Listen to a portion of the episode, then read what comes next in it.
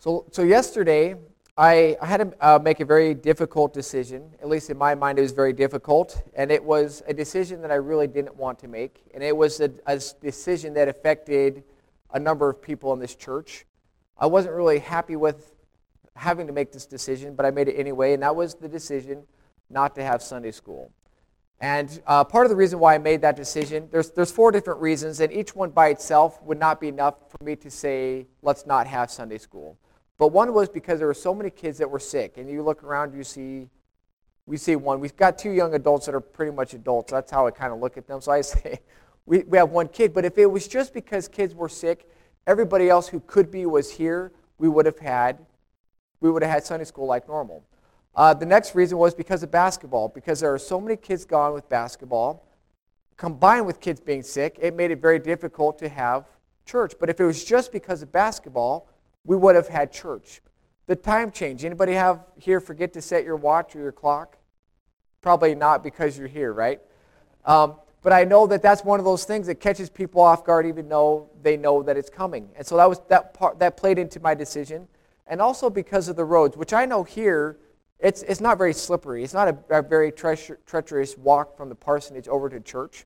It's not that big a deal. But I know yesterday Steve uh, told me that it didn't stop snowing in where he was at till 2 o'clock.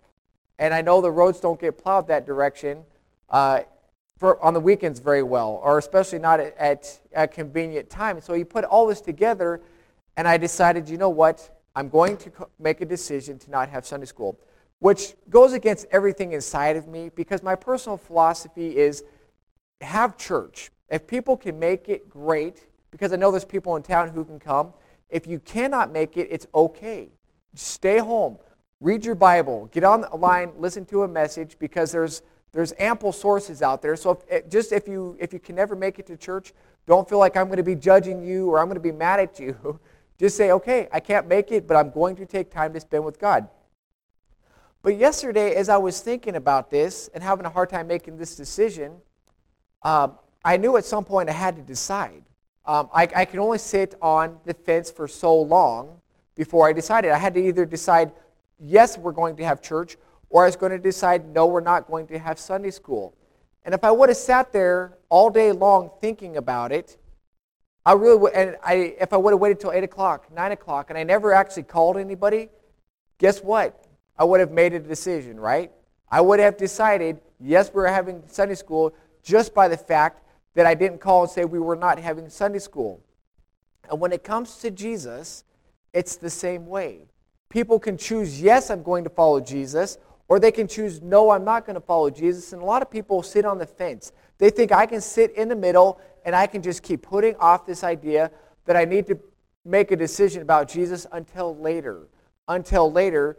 And but really Jesus is saying at the end of this passage, either you're on my side or you're on the other side. There is no middle ground, there is no neutral zone. And so when it comes to choosing Jesus, you, you have to decide, otherwise, you've already chosen. Now, you probably are sitting here thinking, you know what? I've already decided to follow Jesus. I've already made that commitment. Even before you were born, Josh. Quit telling me this, you know? I've already decided. So that's one way to look at it is if you have not decided to follow Jesus, you need to make a decision because otherwise you have already made a decision. There is no middle fence. But if you've already decided to follow Jesus, look at it a different way. You know people who have not decided to follow Jesus. I know people who are adamant, like there is no way in the world I'm going to follow God. I don't believe in Jesus. I don't want Jesus. And so they have decided not to follow him. But there's a lot of people that you know that think they're sitting on the fence. They think they're sitting in the middle and they're just putting it off. And I'll tell Jesus, or I'll commit my life to Him at some point. I'll decide about Jesus at some point in the future. And so be encouraged today is to push them off the fence. They think they're sitting on the fence, push them off this fence and put them onto Jesus' side because if they have not decided to follow him, they have decided not to follow him. And that's ultimately where we're going to get at today in the book, book of Luke, chapter 11, verses 24 uh, to to 20, or I'm sorry, chapter 11, verses 14 to 24. So I'm going to start by reading this, and as we look through this, we're going to see that Jesus is facing three different adversaries. He's going to be facing the adversary of a demon possessed man, he's going to be facing the adversary of the Pharisees, he's going to be facing the adversary of the devil. And ultimately, you see that Jesus wins, Jesus wins, and Jesus wins. So be encouraged. If you need to make this decision to follow Jesus, you already know, like Billy Graham, that in the end, Jesus wins. So be encouraged to pick Jesus. And if you know someone who thinks they're sitting on the fence, be encouraged to push them off the fence, get them onto Jesus' side because Jesus wins. So, this first adversary that he has to face is going to be a demon possessed man. Verse 14 through 16 of chapter 11. Jesus was driving out a demon that was mute. When the demon left, the man who had been mute spoke, and the crowd was amazed. But some of them said, By Beelzebub, the prince of demons, he is driving out demons. Others tested him by asking him for a sign from heaven. So his first, his first adversary, his first conflict, his first uh, opposition that he's going to face is the demon possessed man. And it doesn't, the Bible doesn't obviously say much about this demon possessed man, just that this, this demon was able to get inside this guy's body, somehow pinch off the, the vocal cord, and so this guy could not talk.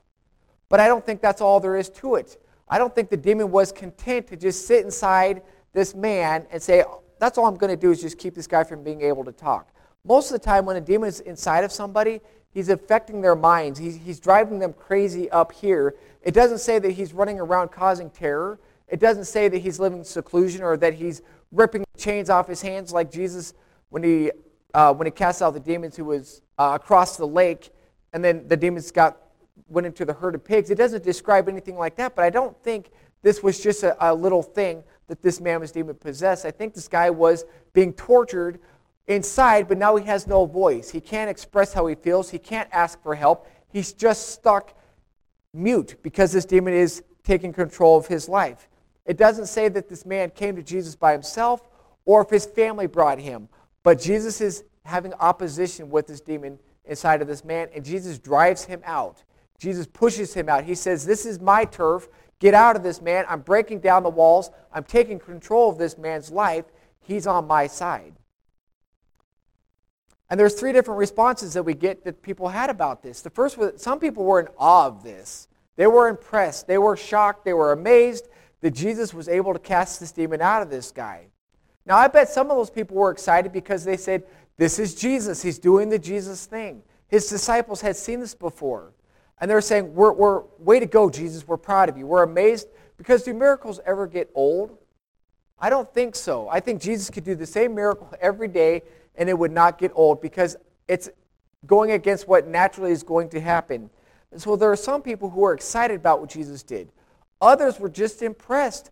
They were surprised at the fact that there was this man who was able to cast out demons. And it was just something that was spectacular. It was something that was amazing that possibly they had never seen before. So that was the first response. The second response came from the Pharisees. And these guys had a, a completely different response. They said, We're going to credit Beelzebub, the prince of demons. We're going to credit the devil with the fact that Jesus did it. Now, they had to do something. It was very obvious that this guy was mute.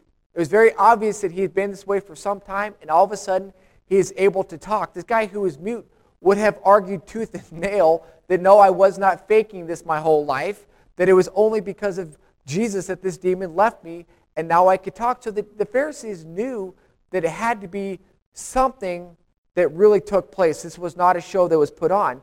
And so they said, well, what can we, what can we do? Because we don't want to give Jesus the credit. And they say the first thing that came to mind, I think, was the devil did it. The devil did it through Jesus. And so what they're doing is they're crediting another source with what Jesus did. And what they're doing is they're committing a form of blasphemy, which is to give the devil credit for something that Jesus did. And that's a big no no because that's one, that's an unforgivable sin. That's uh, defiant irreverence. And God says if you do that against the Holy Spirit, you are not going to be forgiven. But I don't think those people who do that are going to want to be forgiven if they're willing to do that. But these guys, obviously, we're not buying into the proof that Jesus did this, and they weren't going to accept it, so they said, we're going to just blame or give credit to somebody else. The third people, which is probably the most common, it was the, weren't the people who said, yes, Jesus did this, I want to follow Jesus. It wasn't the, the Pharisees who said, no, uh, Jesus didn't do it, it was the, the devil that did it. It's these people who think they're sitting on the fence. There's people who are sitting in the middle, and they, they said it was as if the miracle wasn't enough to convince them. And they said, We want to see something else, Jesus. We'd like to see you do another miracle before we, we choose sides. We don't know if this is right. We don't know if this is right. We just want to see something else. But there is no middle ground. You walk in the sanctuary, you have this aisle that nobody sits on. You can sit on the left or you can sit on the right, but you have to pick a side. You don't sit in the middle. There is no middle ground when it comes to following Jesus. The people of that day had three different responses. They were amazed, they gave the credit to the wrong source, or they said, I don't really know what to think. And people today act exactly the same way.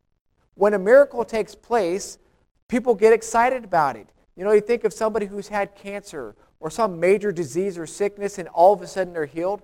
It's obviously a miracle. Even the secular world would say that shouldn't have taken place. Guess what?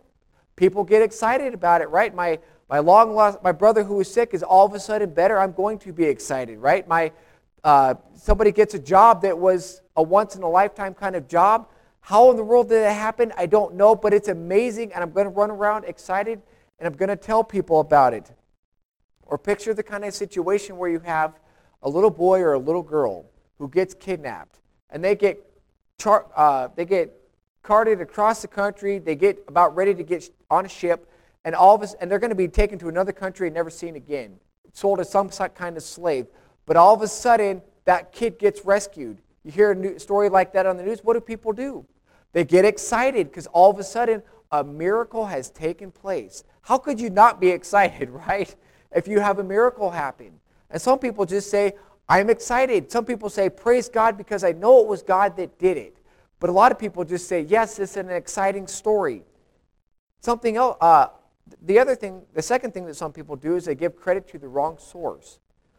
Now, I told you with blasphemy, that's what the, the Pharisees were doing. They were giving credit to the devil for something that God did. Now, we don't really do that. That was something that was more specific to them because Jesus was right there.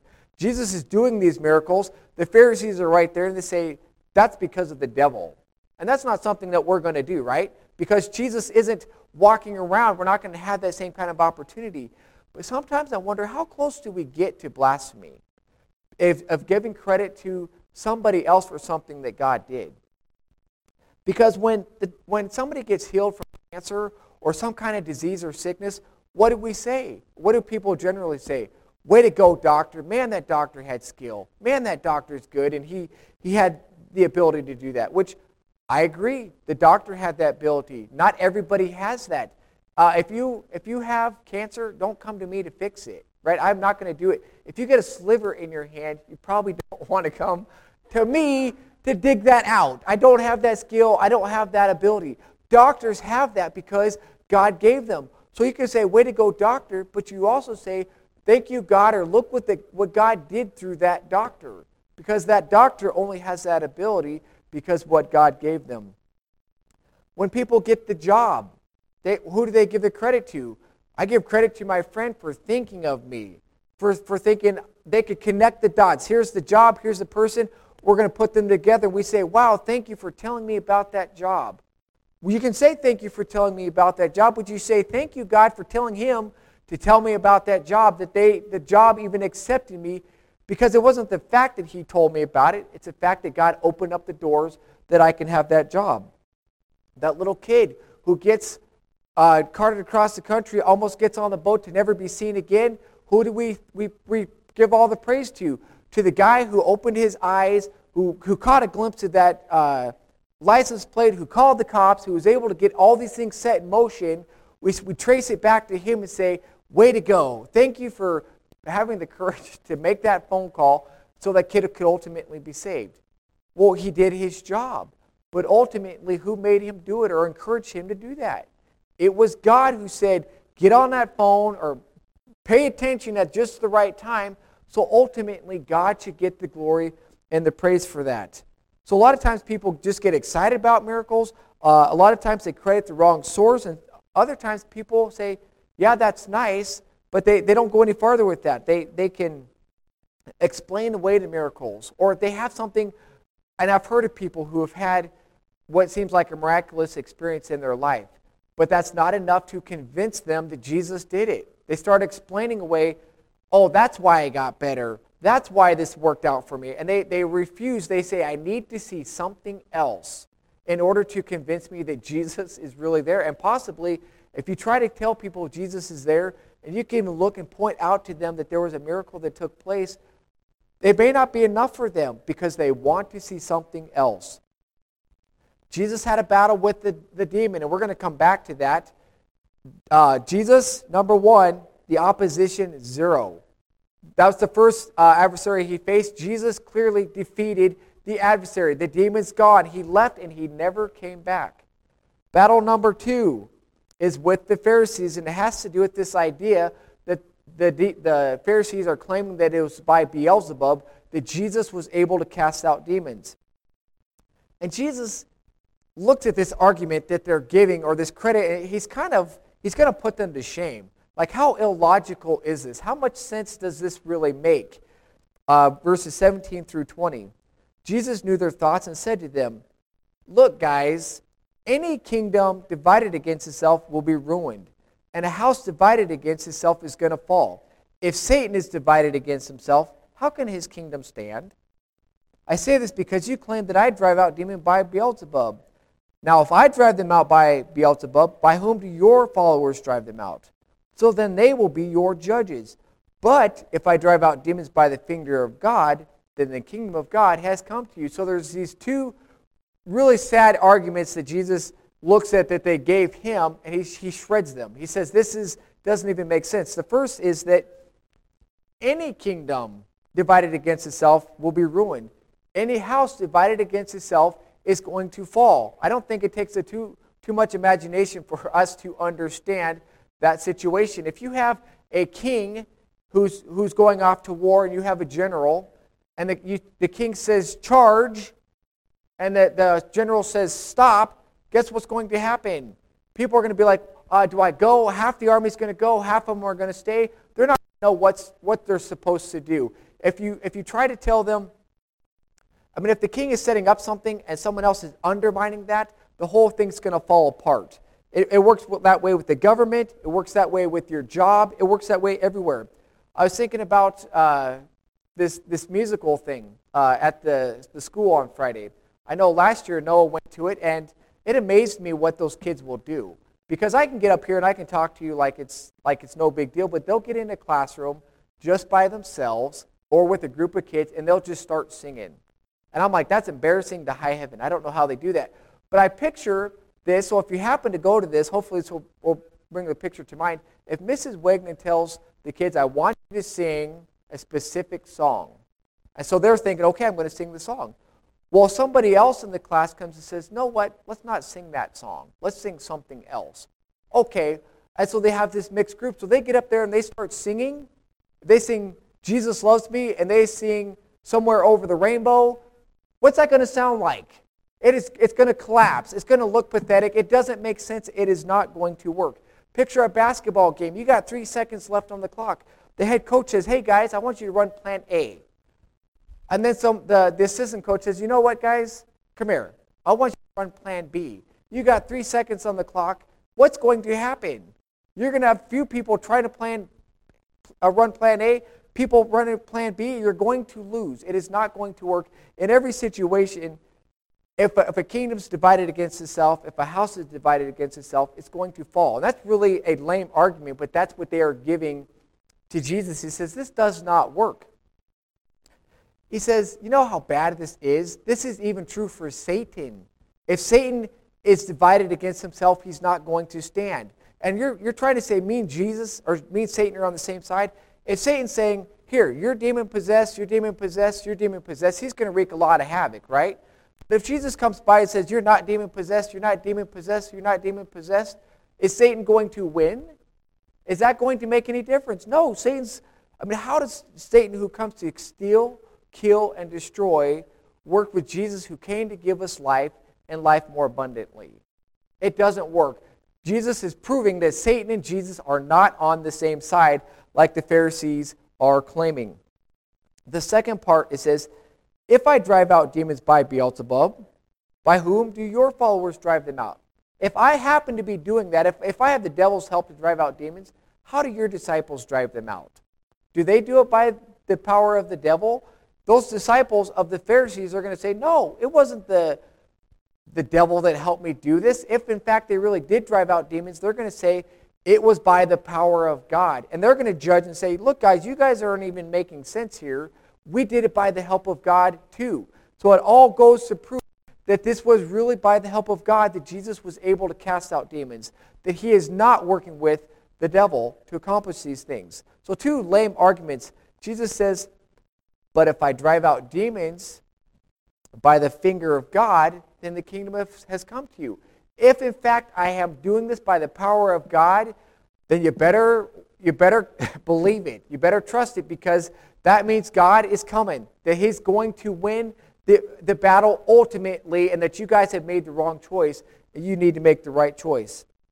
Now, when he's saying the finger of God, he's not just stating the fact that God did this thing. He's referring to something that the, these guys were going to understand back from the book of Exodus. When Jesus, or when Moses and Aaron are, are trying to get the Israelites out of Egypt, they're talking to Pharaoh, and they start doing these miracles to try to prove that God is in fact real and that Pharaoh should let them go. Back in Exodus chapter 7 and 8, the first thing you find out is that Aaron goes and he has a staff. And he's talking to the Egyptian magicians. And he's, he says, Here, I'm going to prove to you that God's real. And he throws his uh, staff on the ground and it turns into a serpent. Well, the magician says, Yeah, we can do that too. And so they throw their staffs on the ground and they turn into snakes.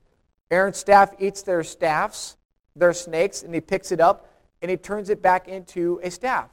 But that, and they say, that doesn't convince us. That was something that we can do too. The next one was when they turned the Nile into blood. Moses and Aaron did that. They said, we can do that too. Because when they, they could dig by the Nile and they could get fresh water, and I'm sure they're able to take that water and go abracadabra and turn it into blood or what appeared to be blood. And they said, that's not enough to convince us. The next thing was the plague of frogs that came onto their land. And Aaron stretched out his hand, and all these frogs started coming out of the Nile. And the, the, Egyptian magician says, Hey, you know what? We can do that too. And they were able to call in more frogs as well. And so they say, We're not convinced. But when it came to the gnats, that's what was next. They said, You know what? We, we can't do that anymore. And they came to the recognition that it was not themselves or another source they were able to do this. they used that, that exact phrase. The magician said to Pharaoh, This is the finger of God this is not something that man did. This is obviously something that God did. And so Jesus is kind of saying the same thing. This is not something that I do on my own. I don't do it with the devil's help. I don't do it on my own. I do this with God's help. The same power that was in them is the same power that is in me. The Egyptians recognized that it was God, and guess what you need to do? You need to recognize that it was through God that I was able to do this. And oh, by the way, if it was by God, you better watch out because the kingdom of God is going to come. Now, the kingdom of God, he's not talking about this big castle with the drawbridge with the moat around it. He's not talking about that. He's not talking about him sitting in this big chair with the latest in the scepter designs and this, these women dropping grapes into his mouth. He's not talking about that kind of kingdom. He's talking about the fact that he's here. The devil has won the victory for so long but something new is in town. And Jesus is starting to change people's lives, and people are starting to turn to him. Satan has ruled, but now the tide's about to change. Ever since Jesus was born and he started doing miracles when he was older and he started preaching, lives started to change. Satan had his hold on people's lives, but all of a sudden it's starting to break free. So now we have uh, Jesus has faced the opposition of the demon, and Jesus has won. Jesus has faced the opposition of the Pharisees, and Jesus won that too. And now we're going to see that ultimately Jesus wins the opposition over the devil. Verses 21 and 22. It says, When a strong man, fully armed, guards his own house, his possessions are safe. But when someone stronger attacks and overpowers him, he takes away the armor in which the man trusted and divides up the spoil. Pretty simple picture. I have my house. I, I'm strong as I can be at the moment, right? I, I lift weights. I, I lock the doors. I, I have my baseball bat because I don't have a gun. Whatever it's going to take to come into my house, I'm going to protect it the best that I can. Someone comes in says, you know, I can kick down your door and I got a gun. Guess who's stronger? Guess who's going to win and take all my stuff? That strong man. I'm going to be the one hiding in the corner, you know, because I can't do anything about it in this passage or this parable, the strong man is the devil. He's had control. And you look back at uh, this picture of Jesus driving out this demon. Jesus, the devil is the one who's the demon. He's the one who's the strong man. He had control of that man's life. The, the one who comes in who's stronger is Jesus. And the despoils are people.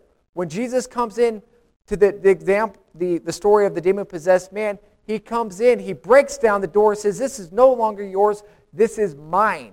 And it's, a, it's proof that Jesus is going to win. And this is going to happen over and over and over. When Jesus gets to the cross, ultimately he wins. He defeats Satan.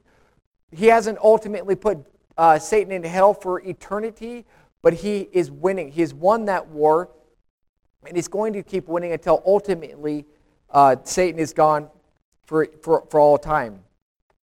But he's saying, the kingdom of God is here. You had your rule, you had your reign. It's all done. The gig's up.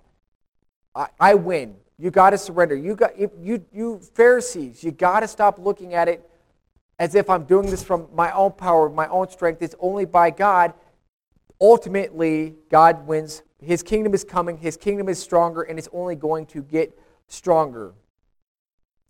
A friend of mine recently told me, uh, you know, when, uh, when Satan's in hell for 10,000 years, he's going to have no less days to, to spend in hell. He can't mark it off and say, okay, 10,000 years done, X amount of years left. He's going to have no less days to, to, to be in hell. Just like we're in heaven, we have no less days to sing God's praise because it's never going to end. And that's exciting for us who have put our faith in Him. But for people who have not, that's a very scary thought. You have no less days to, to say another day in hell, another day in hell forever and ever. Jesus is going to win. Jesus won against the demon, he won against the Pharisees. He's going to ultimately, once and for all, win against the devil. We know the end from the beginning. Jesus wins. So let me ask have you chosen the winning side? Have you decided that you are going to follow Jesus. Verse 23 says, He who is not with me is against me, and he who does not gather with me scatters. There's no room for middle ground. There's no room to say, I'm just going to sit here and decide, which people do, and they think that's okay. I'm going to decide later in life whether or not I'm going to follow Jesus. But Jesus says, there is no middle ground. Whatever you think is the middle is the wrong side. Whatever you, you if you're trusting Jesus, that is the right side. There is no in between. But that's a choice that you need to make for yourself. If I can make it for my kids, which they've made that choice, I would make it for them. I have an aunt who went to a Billy Graham crusade who said, Yes, I want that. But when she got home, she says, I don't want that anymore. And she's went 180 degrees the wrong way. If I can make that decision for her, I would make it for this person in my life who says, I don't want Jesus. If I can make it for that person, I would make it because that's what God, he, that's why Jesus came. It's to die on a cross so we can have eternal life. But the choice is ours. Let me, let me give you uh, just a, a couple little pictures of, of what this decision is like if, if I'm going to decide to make a decision or I'm going to decide to do nothing.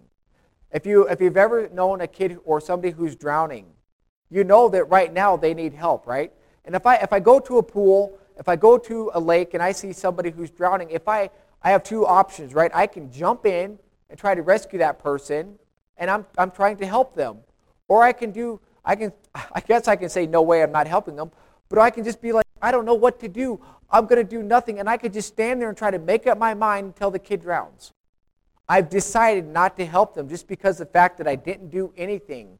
When there's a fire and somebody's inside that needs to be rescued, if I run into that house to try to rescue them, I'm doing something. But if I sit on the outside and I just watch the house burn down with somebody in it, I didn't, I didn't technically say I'm not going to go in, but I chose to do nothing. And that's the same way it works with Jesus. And the same way it works with people that are out there that need to know Jesus. We, we get proactive and we go and tell them about Jesus. But if we just say, I'm just going to do nothing, I'm not going to tell people, then we've already decided we're, making a decision that we are not going to tell them. I think you probably understand. You're either on Jesus' side or you're not on Jesus' side. There is no room for middle ground. So I want to encourage you pick Jesus' side, and I want to encourage you to, to help other people to get on Jesus' side because they got to make that decision too for themselves. Because if they don't pick Jesus, that's it. There is no other options available. And one more thing, you know, I, I, I imagine everybody in here would say, you know what, I have picked Jesus. And I, I want to encourage you like I would encourage my kids, like I would refresh in my memory every day. I've picked Jesus. I got to do it with gusto, right? I don't want to just be on the team, sitting on the bench while someone else is playing. I want to get involved. I want to get out there. I want to, to do the best that I can on Jesus' side. If I'm going to be on that side, and I want to encourage you to do the same thing. You pick Jesus' side, do the best that you can with it. Uh, live His word as accurately as you can. Share it as much as you can. Live it out as much as you can, and do the best that you can on Jesus' side. Pick a side, and, and, and hopefully pick Jesus' side, and do the best that you can with it. Share it, live it out, but please pick Jesus' side, and please encourage other people to do the same. Let's pray.